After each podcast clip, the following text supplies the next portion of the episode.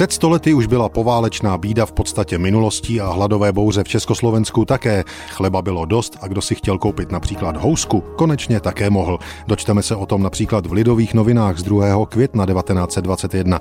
Z dnešního pohledu to možná překvapí, ale na jaře 1921, dva a půl roku po válce, to byla vzácnost hodná zaznamenání. Válka odnaučila nás jísti housek, aspoň ty, co byli v zázemí. My na frontě jsme houstičky papali ještě v roce 1917. Mladšímu pokolení nebylo vůbec toto blahobytné pečivo známo, mimo známost ústního podání, to je tradice.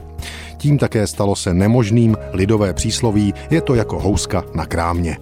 Autor sloupku v Lidových novinách před stolety těmito slovy uvozuje situaci tehdy určitě obecně známou, pro nás dnes jistě překvapivou. Válečná bída, co se týká housek na krámě, se ale podstatně vylepšila. Pokračujme v citaci z Lidovek. Mírové doby se vracejí. Učitelé ve školách mohou žáčkům první třídy obecné prezentovat div našeho světa. Housky.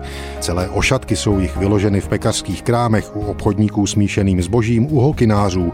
Smějí se na nás a je jich hned několik druhů. Pletínky, slané rohlíky, žemle, rohlíky mastné i obyčejné, všechny posypané solí nebo mákem důkladně nebo jen naznačeně, aby se mohla snáze rozlišit cena, jsou za 60 a za 70 haléřů, tedy o něco více než 10 desetkrát dražší než kdysi za blahých časů naší mladosti, jsou všelijaké, zvláště když přijedete do Prahy, připadají vám všelijaké, ale hlavní věc je, že prostě už jsou.